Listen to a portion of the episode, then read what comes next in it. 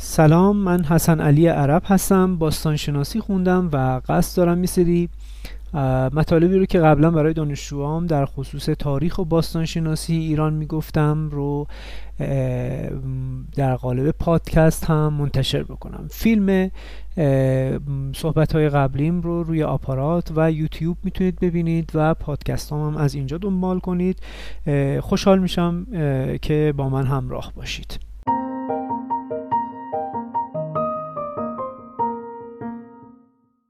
امروز می‌خوایم راجع به تاریخ دوره هخامنشی صحبت کنیم. از حدود 550 قبل از میلاد تا 330 قبل از میلاد پادشاهی هخامنشیان تشکیل میشه و نه پادشاه اصلی و عمده در این دوره حکومت می‌کنند و در 330 قبل از میلاد به پایان راه می‌رسند. یه بررسی مختصری داریم از در خصوص پادشاهان مختلف این دوره و اتفاقات رویدادهایی که در دوره هخامنشی افتاده رو مرور می‌کنیم. منابع ما چه هستند؟ ما اصولا از سه دسته منابع استفاده می‌کنیم برای اینکه تاریخ دوره هخامنشی رو بازسازی کنیم.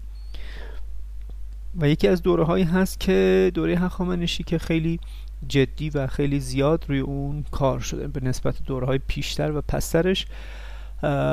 دوره هخامنشی خیلی بیشتر کار شده رویش.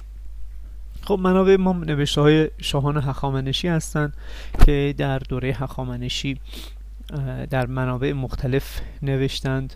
مهمترین اونها کتیبه بیستون هست که یک منبع بسیار غنی برای ما هست در خصوص تاریخ دوره هخامنشی. خب گزارش هایی که نویسندگان یونانی نوشتن و بعدها نویسندگان رومی از روی منابع یونانی نوشته شده یا نوشتند و یا اینکه حالا کتاب های جدا، جدایی رو نوشتن. یه گزارش های کم و بیش مفصلی هست بعضی در خصوص تاریخ بعضی در خصوص جغرافیا. و همه اینها به ما کمک می‌کنه تا بتونیم یک صحبت کاملتری راجع به تاریخ دوره هخامنشی داشته باشیم. الواح دیوانی به دست آمده از دوره هخامنشی هم در نقاط مختلف الواحی در تخت جمشید به دست اومدن. الواح باروی تخت جمشید الواح خزانه تخت جمشید الواح موراشو الواح جزیره الفانتین در مصر الواحی که در بابل به دست اومدن یه سری الواحی که در شوش به دست اومده. اینها لوحه هایی هستند که باز از دوره هخامنشی به ما کمک می‌کنه تا بتونیم بازسازی دقیق و درستری نسبت به دوره هخامنشی داشته باشیم. خب پارسیان که بودند؟ اگر بخوایم به پاسخ بدیم به این سوال صحبت های هرودوت شاید به ما کمک بکنه که بتونیم یه مقدار راجع بهشون بیشتر بدونیم. هرودوت راجع به پارسی ها که صحبت می‌کنه میگه اونها شش طایفه دهنشین و شهرنشین بودند. یعنی این شش طایفه یک جانشین بودند. در روستاها و شهرها زندگی می‌کردند و چهار طایفه هم چادرنشین بودند کوچنشین بودند اشایر پارسی بودند توایف و نام می‌بره هرودوت اونها رو. پاسارگادیان، مورفیان، ماسپیان، پانتالیان، دروسیان و گرمانیان. اینها توایف یک جانشین پارسی بودند و توایف چادرنشین اونها هم داه مردها دروپیک ها و ساگاراتی ها نام برده. از اونها نام برده. اینها در واقع هستن. و ذکر می‌کنه که قوم و حخام ذکر می‌کنه که هخامنشیان از قوم پاسارگادیان هستند.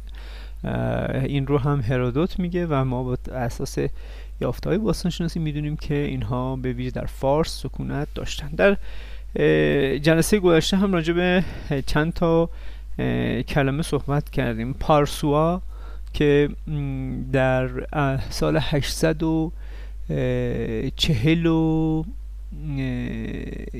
840 قبل از میلاد شلمانسر سوم نام می‌بره از اونها. پارسوماش که در 690 قبل از میلاد سناخریب از اونها نام می‌بره. اینها هم هستن. منتهای مراتب به نظر می‌رسه که اینها هیچ کدوم آن پارسیانی که بعدها حکومت هخامنشیان رو در فارس تشکیل میدن نیستند و فقط تشابه اسمی هست که اینها داشته باشند پارسوها در در واقع منطقه غرب ایران در منطقه صحنه روانسر کردستان سنندج امروزی در اون منطقه مستقر بودند که به نظر مثل یک قومی بودند که حالا به نام های دارای نام های ایرانی بودند ولی با این پارسی که بعدها توی این منطقه فارس مستقر هستند کاملا متفاوت هستند و فرق می‌کنند. خب اولین پادشاه دوره هخامنشی کوروش بزرگ هست. کوروش بزرگ تقریبا از 550 قبل از میلاد تا 529 قبل از میلاد حکومت رو در دست می‌گیره پس از سه نبرد پیاپی که با استیاک داشته در 550 قبل از میلاد حکومت رو به دست می‌گیره. یعنی در واقع سه سال قبل ترش جنگ با مادها رو شروع می‌کنه. در سال 558 قبل از میلاد به نظر می‌رسه که کوروش بزرگ به جای پدرش نشسته و در واقع به عنوان شاه پارس ها یا شاه منطقی انشان باستان به جای پدرش نشسته و چند سال بعد این درگیری بین مادها و پارس ها شروع میشه. حالا در خصوص علت درگیری بین پارس ها و مادها هم متعدد هست صحبت ها متعدد هست. شاید صحبت هرودوت بد نباشه که بهش ارجا بدیم. هرودوت میگه که پارس ها در واقع خراجگزاران خراجگزاران مادها بودن و به مادها خراج پرداخت می‌کردن و گویا اینجا کوروش بزرگ از پرداخت خراج به مادها مثلا دیگه امتناع می‌کنه و این آغاز یک جنگی بین پارس ها و ماد ها میشه. در واقع ما بیشتر از این هنوز راجع به اینکه آغاز این نبرد بین پارس ها و ماد ها به چه دلایلی صورت گرفته نیستیم و نمی‌دونیم که چه اتفاقی افتاده. بر اساس منابع بابلی می‌دونیم که کوروش بزرگ در حدود سال 550 قبل از میلاد وارد هگمتانه شد و در اونجا قناعم زیادی رو در هگمتانه به دست گرفته و در واقع به غنیمت برده.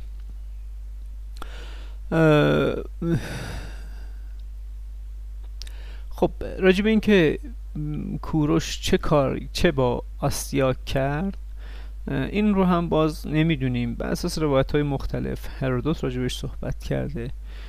جای دیگه گزنفون راجبش صحبت کرده. گاهی گفته شده که هرودوت ایشون رو گاهی گفته شده کوروش بزرگ آسیاک رو بخشیده و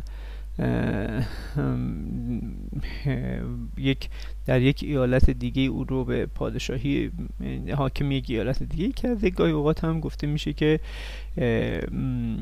در واقع ایشون رو زندانی کرده. خب کوروش بزرگ بعد از اینکه موفق میشه ماد رو بگیره و احتمالا در تسخیر ماد تنها نبوده. و بجز پارسیان منظورم این که بجز پارسیانی که در فارس زندگی می‌کردن احتمالا اتحادیه بزرگتری رو تشکیل داده بوده که بخشی از اون اتحادیه همون مادها بودند. یعنی هاراپاگی که از اشراف و بزرگان مادی بوده احتمالا بخش عظیمی از ارتش کوروش رو تشکیل داده و به هر حال در واقع یه طوری می‌تونیم بگیم یارگیری کوروش با سرزمین هایی که سرزمین های جنوبی تر خودش منطقه کازرون و بوشهر و اینها هم داره جمعیت زیادی بوده و این جمعیت اینجا هم به کوروش بزرگ در این نبردها کمک می‌کنن.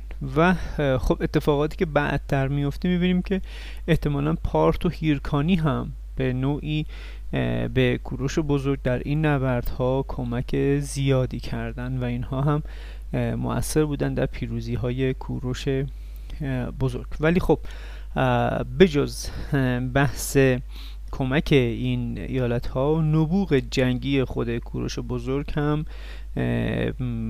واقعا تاثیرگذار بوده توی پیروزی هاش در نبردها. در واقع می‌تونیم بگیم که یکی از نخستین شاهانی است یکی از نخستین انسانهایی است که در کارهاش استراتژی داره. و با برنامه و استراتژی خاصی هم با همواره دشمنانش رو قافلگیر می‌کنه. یعنی این دشمنان که تصور نمی کنند که در واقع از این سو آسیب ببینن کوروش بزرگ از همون نقاط ضعفشون استفاده می‌کنه برای آسیب زدن بهشون. خب در ادامه یه مقدار اشاره می‌کنیم به این موضوعی که الان بهش اشاره کردم. خب در 549 در الباه بابلی ما می‌دونیم که کوروش به عنوان شاه انشان ظاهر میشه و از اون نام می‌برن به عنوان شاه انشان. اما در 547 یکی دو سال پس از این به نظر می‌رسه که کوروش بزرگ در حال در این یکی دو سال که ماد رو تسخیر کرده تصمیم داره که سرزمین رو که تحت نفوذ مادها بود رو یه مقدار بهش آرامش بده و در واقع یه جورایی سیادت خودش رو به سرزمین های تصرف شده نشون بده و اینجا هست که در سمت غرب به کروزوس یا کروزوئید برخورد می‌کنه که حاکم منطقه لیدی هست و سارت به عنوان پایتختش در غرب آسیای صغیر قرار گرفته. خب کرزوس قبلتر با در 585 قبل از میلاد با پادشاه مادها وخشترپ عقد اتحادی بسته بود و به نظر می‌رسه با وساطت پادشاهان بابل و پادشاهان منطقه شامات. ازدواج های خانوادگی هم بین کروزوس و شاهان مادی اتفاق افتاده بوده. و به همین دلیل کروزوس به نوعی می‌تونیم بگیم که هم برای پیشگیری از نفوذ و گسترش قلمرو کوروش بزرگ و هم برای مقابله با اون به عنوان کسی که به متحد, متحد اون یعنی مادها حمله کرده آهنگ جنگ با کوروش رو به صدا در میاره. ارتش کروزوئید به سمت شرق راه میفته. اگر خاطرتون باشه هفته پیش صحبت کردیم که رود هالیس یا قزل ایرماق کنونی که در میانه های ترکیه امروزی هست به عنوان مرز این دو تا حکومت ماد و لیدی شناخته شده بود با همون صلح سال 580 در همون صلح سال 585 و در واقع این ارتش لیدی به این منطقه می‌رسند تا نبرد بین کوروش بزرگ و لیدی ها اتفاق بیفته. خب به نظر می‌رسه که در بهار این نبرد اتفاق میفته در بهار 547 یه مقدار راجع به این تاریخ سال این تاریخ به صلاح شک و تردید وجود داره تا پاییز احتمالا این نبردها طول می‌کشه. در پاییز با اومدن هوای سرد بنابر عرفی که در حالا جنگ ها وجود داشته کروزوس به گمان اینکه دیگه جنگ در پاییز زمستان های سخت منطقه شمال منطقه ترکیه اتفاق نخواهد افتاد و این مثلا در واقع روالی بوده که خب ارتش ها طی سالیان سال داشتن. کورزوس به این گمان ارتش خودش رو برمیگردونه به سارت تا بتونه در بهار سال آینده دوباره باز به نبرد با کوروش بزرگ بیاد. اما کوروش از این قضیه استفاده می‌کنه و به یک باره کروزوسی که به سارت رسیده بود در کاخ خودش در, در آرامش بود و ارتش خودش رو هم مرخص کرده بود که به خونه هاشون برن تا بهار سال آینده به یک باره می‌بینه که پشت دروازه های شهر کوروش بزرگ اردو زده و در واقع شهر سارد رو محاصره کرده. به نظر می‌رسه که در این شرایط کروزوس چاری به جز تسلیم شدن به ارتش کوروش رو نداره. مقاومت های اندکی صورت می‌گیره. باز اینجا هم تاریخی مقدار روایت های متفاوتی داره. اینکه کروزوس خودش رو در واقع تسلیم می‌کنه بعد از جنگ تسلیم میشه و یا اینکه خودش رو در آتش میسوزونه یا اینکه کوروش اون رو در آتش میسوزونه. روایت های متعددی در این به این شکل و شمایل وجود داره. ولی من این رو به زرس قاطع میگم خدمت شما. با توجه به رفتاری که کوروش بزرگ در آینده نچندان دوری از خودش نشون میده و ما امروز از اون سراغ داریم به نظر نمی‌رسه که کوروش آسیبی به ایشون رسونده باشی. اصلا روش و منشی که کوروش بزرگ ایجاد می‌کنه روش و منش منحصر به فردی که کوروش بزرگ از اینجا به بعد یعنی در واقع در طول تاریخ حکومتداری خودش ایجاد می‌کنه در دوره هخامنشی هم بسیار مرسوم میشه با همین روشی که کوروش بزرگ داره. این هست که حاکمانی که در یک منطقه حکومت دارن می‌کنند رو سر جاشون دوباره مینشونه. یعنی در واقع باز با حکومت همونها موافقت می‌کنه به شرط اینکه وفادار باشن به شاه بزرگ. و این اتفاق بارها در دوره هخامنشی افتاده. و این در واقع پیشفرزی بود که کوروش بزرگ بنیان نهاد اعتماد می‌کرد به دیگران در تا وقتی که فرد شرایط بیاعتمادی رو براش فراهم می‌کرد. یعنی در واقع یک اتفاقی میافتاد که نشون می‌داد که فرد قابل اعتماد نیست و اون وقت بود که کوروش بزرگ جدیت دیگری رو نشون می‌داد. خب این اتفاق افتاد و کروزوس کروزوس کارازاید سارد رو واگذار کرد به کوروش بزرگ. این اتفاق در 547 قبل از میلاد احتمالا میفته. خب به محض اینکه در همین زمان کوروش بزرگ سارد رو می‌گیره یعنی انگار فقط هدفش گرفتن سارد بوده. بقیه آسیای صغیر رو میسپره به سرداران خودش. یعنی در واقع یک ارتش خیلی بزرگی رو ایجاد کرده.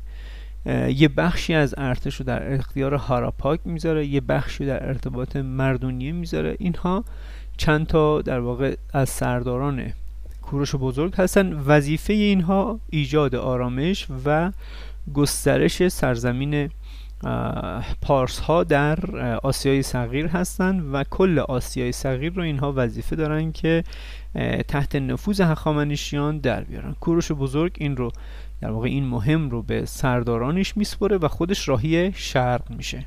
خیلی عجیبه که در در واقع دقایقی که تازه یک تسخیر بزرگ کرده و هنوز سرزمین های اطرافش در آسیای صغیر فقط یک سارد رو ما می‌دونیم اونجا ایالت های خیلی زیادی هست جمعیت خیلی زیادی دارن ساحل نشین های ایونی پافلاگونیا ایونیا اینها خیلی متعدد هستند در این منطقه کاری ها کلیکیه ها کاپادوکیه ها اینها رو تنها می‌ذاره می‌ذاره به حال خودشون و خودش راهی شرق میشه به سمت شرق میره.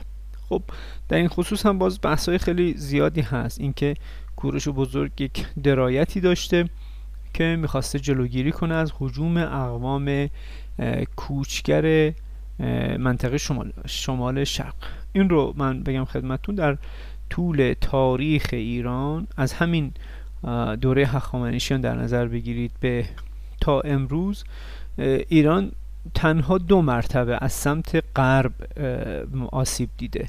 یکی از طریق اسکندر هست یکی طرف از طریق اعراب هست که اعراب مسلمان که وارد ایران شدن. فقط همین دو مرتبه هست که ایران از غرب آسیب می‌بینه. در تمام طول تاریخ از سمت شرق آسیب دیده. یعنی همین نقطه منطقه شمال شرقی. کل حکومت های دوره اسلامی به صلاح از غزنویان شروع کن غزنویان و سامانیان و سلجوقیان و خارزشاهیان و نمی‌دونم ایلخانیان و مغول ها و تیمور و اینها نادر و حتی بیا تا دوره های جدیدتر همه از این منطقه وارد ایران شدن. یعنی به نوعی حتی پایتختشون در اینجا پارت ها من پایتختشون در همین منطقه ترکمنستان بوده. بنابراین یه جورایی برای ایران این منطقه پاشنه آشیل محسوب میشه.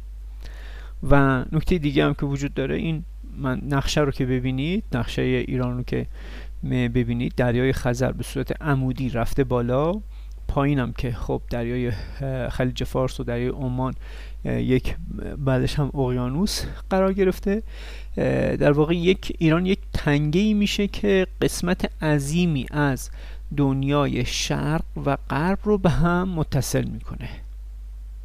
حالا اصطلاحی که به کار برده میشه واسش لولای در هست. دقت کنید لولای در فشاری که خود در هنگام باز و بسته شدن و فشاری که ناشی از باز و بسته شدن و وزن در وجود داره رو لولای در هست. ایران هم همینه. یعنی ایران هم به نوعی لولای شرق و غرب هست. لولای آسیا و اروپا. یکی از لولاهای آسیا و اروپا محسوب میشه. یعنی وزن زیادی روش متحمل هست. به خاطر همین در واقع این همه مسائبی که سر ما اومده در طول تاریخ به خاطر همین موقعیت جغرافیایی هست. و یه سری چیزهایی مثل همین حرکتی که کوروش بزرگ داره انجام میده و یک در واقع تف... اشتراکاتی که در این منطقه وجود داره و ریشه داره از همین دوره هخامنشی حتی پیشتر از اون تا دوره معاصر باعث شده که این لولا با وجود این همه وزنی که بهش تحمیل شده و این همه فشاری که بهش وارد شده هنوز ثابت بمونه و در واقع ماهیت اصلی اون باقی بمونه. و در ادامه هم خواهیم دید که همون این کاری که کوروش بزرگ انجام داد در واقع می‌تونیم بگیم مادر ایران بود. یعنی در واقع ایران رو کوروش بزرگ هست که ایران می‌کند و تا به امروز اون اصل و بدنه و ستون اصلی ایران هنوز وجود داره و به قوت خودش باقیه. ناملایمات زیاد دیده و آسیب زیاد دیده ولی هنوز این در واقع بدن اصلی باقی مونده. خب خیلی گفته میشه که به خاطر اینکه بخواد از این اقوام شمال شرقی جلوگیری کنه از ورودشون به منطقه بیشتر سکایی بودند. به ایران به خاطر این حمله لشکرکشی کرد به سمت شرق. ولی به عقیده من این لشکرکشی کوروش بزرگ به سمت شرق دلایل دیگه ای داشته و اون هم بیشتر به خصائل و ویژگی های شخصیتی خود کوروش بزرگ برمیگرده. خب کوروش بزرگ در پارت و در هیرکانی هیچ مقاومتی نمی‌بینه میره به سمت شرختر نواحی شرختر ارتش رو می‌بره کما اینکه شاید پارت ها و هیرکانی ها هم اینجا همراهش شده باشن. در واقع منابع بعدی به ما نشون میده که اینها پارت ها به لحاظ زبانی کاملا نزدیک بودن و چه بسا به لحاظ در واقع فرهنگی و چه, چه بسا به لحاظ مذهبی نزدیک بودن پارت ها به پارس ها. و خب این نزدیکی باعث میشه که کوروش بزرگ به این منطقه وارد بشه. برای محافظت از پارت ها و هیرکانیان به نظر می‌رسه که کوروش بزرگ به لشکرکشی کرده به این منطقه و مانع هجوم اقوام مهاجر در واقع کوچنشین سکایی بشه که مدام به این مناطق حمله می‌کردن. به محض اینکه خوشسالی پیش می اومد در مزیقه قرار می گرفتن اقوام این منطقه آن سوی آمو دریا آهنگ حمله به سرزمین های یک جانشین این سمت رو می‌کردن. در اوستا هم ما بارها با این صحنه ها مواجه هستیم. یک سری یک سری جوامع یک جانشینی هستند و یک جامعه شبانی و یک در واقع جمعیت کوچنشینی که به گهگاه موجبات آزار این جوامع یک جانشین رو فراهم می‌کنن و به حمله می‌کنن به این جوامع یک جانشین. به هر حال این اتفاقی هست که مدام در طول تاریخ در این منطقه اتفاق می افتاده و ما در دوره هخامنشی می‌بینیم که بارها هخامنشیان میرن و از این منطقه محافظت می‌کنن. کوروش بزرگ چند تا شهر که دارای برج و بارو هم بوده در این محل ایجاد می‌کنه. در واقع این هم یک ایده نو هست. ایجاد پادگان های شهری.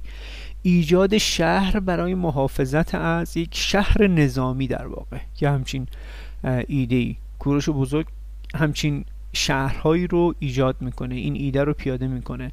میاد در این مناطق یه سری شهرها ایجاد می‌کنه که شهرها وظیفهشون محافظت این شهرهای نظامی بودن که وظیفه محافظت از مرزها رو داشتن در مقابل این کوچگرا که بعدها می‌بینیم که اون سپاه مقدونی ها همین کار رو می‌کنه در دوره های اشکانی در دوره ساسانی. این روی کرد دیگه در واقع ایجاد شهرهای مرزی شهرهای نظامی مرزی به هدف محافظت از و جلوگیری از حجوم دشمنان آن سوی مرزها اتفاق میفته و صورت می‌گیره. خب به نظر می‌رسه که کوروش بزرگ کامیابی های خیلی زیادی در منطقه شمال شرقی پیدا می‌کنه. به سمت جنوب رهسپار میشه. احتمالا بر اساس نوشته ها در منطقه زرنگ به یک مشکلاتی می‌خوره. و در واقع اینجا دچار مزیقی میشه. لشکر ارتش کوروش دچار به لحاظ تأمین آزوقه در سختی زیادی قرار می‌گیرن و یک تا یک قومی به نام آریاسپیان میان و در منطقه زرنگ میان و به کوروش و ارتشش کمک می‌کنن تا و کوروش رو به قول معروف نجات میدن. از اینجا به بعد هست که زرنگیان و آریاسپیان در واقع در نگاه نیکی کنندگان در نگاه کوروش بزرگ و هخامنشیان دوره های, دوره های بعد به عنوان یک سری یک منطقه‌ای که همواره منطقه مردمان خوبی داشته و به اونها در واقع در نگاه هخامنشیان مردمانی بودن که وفادار به پادشاه هخامنشی بودن نگریسته شده و همواره اهمیت و جایگاه خاصی از نظر هخامنشیان به این, به این منطقه داده باشه داده. در این منطقه کوروش بزرگ موفق میشه که ایالت های مختلفی رو زمینه خاک پادشاهی خودش بکنه. پارت که به نظر می‌رسه بدون نبرد خودش رو تسلیم کوروش بزرگ کرده یا در واقع متحد خودش رو متحد کوروش بزرگ کرده. زرنگ یا سیستان هرات یا هریوه خارزم باختر سقد گنداره ستگوش آراخو آراخوزیا اینها ایالت هایی هستند که در واقع به کوروش بزرگ به سرزمین های کوروش بزرگ میپیوندند. در قسمت منطقه جنوبی این این منطقه گدروزیا هست هم بلوچستان امروزی که احتمالا این بخش هنوز تحت نفوذ کوروش بزرگ در نیومده. به هر حال از اینجا به نظر می‌رسه که کوروش بزرگ سرزمین خودش رو از سمت شرق تا آن سوی آمودریا جیهون و یا جیهون و کابل گسترده باشه. از این طرف هم تا در واقع غربی ترین قسمت های آسیای صغیر خبر می‌رسه که کوروش بزرگ به کوروش بزرگ که تحت نفوذ سرداران کوروش بزرگ در اومده. خب به محض اینکه کوروش بزرگ در واقع از سمت شرق فارغ میشه میاد به ایران برمیگرده و در همدان مستقر میشه و در همدان هست که در هلوش 540 قبل از میلاد نامه هایی به نظر می‌رسه یا نمایندگانی از بابل که اغلب یهودی هم بودند به دربار کوروش میان و از کوروش بزرگ طلب کمک می‌کنند برای اینکه اونها رو در بابل که به نوعی به اسارت نبونعید در اومدند در نجات بده و خیلی از بابلی ها هم از بیتوجهی نبونعید به مردوک در واقع شاکی هستند و شکایت دارند. و به این ترتیب کوروش بزرگ برای نجات این یهودیان درخواست این یهودیان و خود مردم بابل تصمیم می‌گیره که بابل رو که به نوعی یکی از شهرهای بارز بزرگ و جا افتاده و قدیمی خاور نزدیک بوده منطقه شاهنشاهی بوده رو تسخیر کنه. در واقع فتح بابل برای کوروش بزرگ یک اهمیت فوق‌العاده‌ای در پادشاهیش داشته و سر و شکل پادشاهی کوروش بزرگ با فتح بابل تکمیل میشه و کوروش بزرگ می‌تونه به یک در واقع قوام و تثبیت پادشاهی برسه و بتونه بابل رو با تسخیر بابل بتونه یک پادشاهی گسترده رو ایجاد بکنه. خب ما می‌دونیم که در سال 539 قبل از میلاد کوروش بزرگ آهنگ تصرف بابل رو داره و آماده میشه تا قبل از اینکه زمستان شروع بشه و بارانهای سیلاسایی که در منطقه بین النهرین میاد و همه جا رو پر از گلولای می‌کنه قبل از این زمستان بتونه بابل رو تسخیر بکنه. احتمالا در 21 مهر در واقع گوبریاس فرمانده گوتیوم و سپاهیان کوروش می‌تونه بدون هیچ گونه درگیری بابل رو به تصرف خودش در بیاره. یعنی در واقع به نظر می‌رسه که وقتی که ارتش کوروش بزرگ به دروازه های بابل می‌رسه دروازه های بابل به روی ارتش کوروش باز میشه.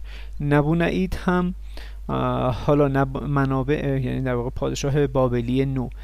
منابع گفته میشه که یا از شهر برای چون بیشتر به برای انجام امور مذهبی یا حتی حالا نمی‌دونیم تفریحاتش و اینها به خارج شهر و یک منطقه در اطراف شهر می‌رفته. یا به اونجا رفته و یا اینکه بر طبق منابع گریخته. حالا به حال تاریخ دوست داره که نشون بده که نمونه اید گریخته هست. گریخت به خاطر اینکه به حال انسان ضعیفی بوده است و اینها. ولی دقیق نمی‌دونیم که به چه ترتیبی بوده. و خود کوروش بزرگ در 29 اکتبر همون سال 539 که مصادف میشه با هفته آبان ماه وارد بابل میشه. این همون تاریخی است که برخی از دوستان که دوستدار کوروش بزرگ هستن به عنوان روز کوروش مینامن. من نمی‌دونم دلیلش چی است که حالا هفته آبان روز تسخیر بابل رو روز کوروش می‌دونن. اینکه در هفته آبان خب بابل رو تسخیر کرده یک شهر حالا به حال مهم هست. منتهای مراتب چرا هفته آبان رو هفته آبان آیا یهودی ها آزاد شدن در این روز روز کوروش نامیده میشه یا حالا به هر ترتیبی. به هر حال هفته آبان ماه سال 539 قبل از میلاد کوروش بزرگ به بابل درآمد و تونست بر تخت سلطنت بابل بنشیند. در بابل هم از اون استقبال میشه. تغییر خاصی هم بر اساس داده های باستانشناسی در بابل می‌بینیم که در دوره هخامنشی نیفتاده. یعنی هخامنشیان از همون کاخهایی که پادشاهان بابل نو نبونعید اینها استفاده می‌کردن هخامنشیان هم در همونجا از همون کاخها استفاده می‌کنند و هیچ اتفاقی در اونجا گویا نیفتاده. چند تا کاخ جدید ایجاد شده در بابل در دوره های دیگه جدیدتر هخامنشی. منتهای مراتب همچنان همون کاخهای قبلی پادشاهان بابل نو مورد استفاده پادشاهان هخامنشی هم قرار می‌گیره. خب کوروش بزرگ بعد از اینکه در واقع بابل رو تسخیر کرد و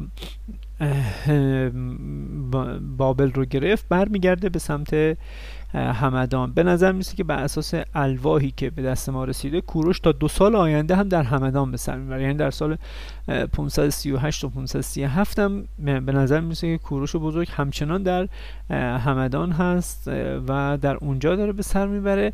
دقت بکنید کوروش بزرگ فقط یک حالت نمادین وارد بابل میشه. یعنی در واقع بابل قبلا تسخیر شده. کوروش بزرگ فقط به این حالت نمادین وارد بابل میشه و خیلی طولانی مدت هم در بابل مستقر نمیشه نمیمونه. بعد از اینکه بهار شروع میشه بهار سال 538 شروع میشه برمیگرده به منطقه همدان. دو سال در همدان هست و در اونجا به سر می‌بره که باز خبر می‌رسه که در منطقه شمال شرقی داره اتفاقاتی میفته که سکاها دوباره حملاتی رو شروع کردن. به نظر می‌رسه که اینجا کوروش داشته یک برنامه ریزی می‌کرده که بتونه به کشور خودش رو تا سرزمین مصر هم گسترش بده. کشور گشایی های خودش رو منتهای مراتب این خبرهای منطقه شمال شرقی کوروش رو بر اون میداره که یک بار دیگه به سمت شمال شرقی بره و با سکاها در این منطقه بجنگه.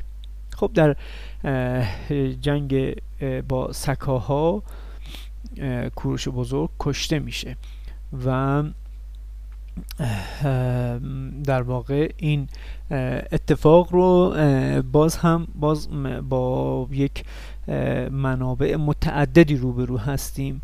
هرودوت ذکر می‌کنه که این که من دارم تعریف می‌کنم تنها یکی از روایت هاییه که داره که میشه در خصوص کشته شدن کوروش بزرگ مرگ کوروش بزرگ یکی از روایت هاست. این روایت هم این شکلی هست که گفته میشه که کوروش بزرگ در منطقه شمال شرقی با سکاها می جنگه و در اونجا ملکه سکاها کوروش رو از پایدر میاره سر کوروش رو در تشت خونی می‌گذارد و می‌گوید سیراب شو از این خونو به این شکل. عنوان می‌کنه. ولی خودش هم باز میگم عنوان می‌کنه که این تنها یکی از روایت هاست و خب انتخاب کرده که این روایت رو بگه و امروز به دست ما این روایت رسیده. ولی می‌دونیم که کوروش بزرگ در پاسارگاد مدفون شد و روایت داریم که در هنگامی که جسد کوروش رو داشتن به سمت پاسارگاد می آوردن گشتاس و ویشتاس و, و داریوش بزرگ در واقع در دروازه های پاسارگاد منتظر رسیدن جسد کوروش بزرگ بودن. به هر حال به نظر می‌رسه که در جنگ با سکاها کوروش بزرگ زخمی میشه و پس از مدتی میمیره. این پایان کار و کشورگشایی های کوروش بزرگ بوده. در واقع پایان کشورگشایی هایی که با مرگ کوروش بزرگ به اتمام می‌رسه. ولی می‌دونیم که کوروش بزرگ با این حرکتی که انجام داد در واقع کلنگی که زد ایران ما رو امروز قوام داده و ستون ایران ما همین حرکتی بود که کوروش بزرگ انجام داد و به نوعی همه ما وامدار این حرکت کوروش بزرگ هستیم و ارزش و اهمیتش رو باید همواره مد نظرمون بدونیم.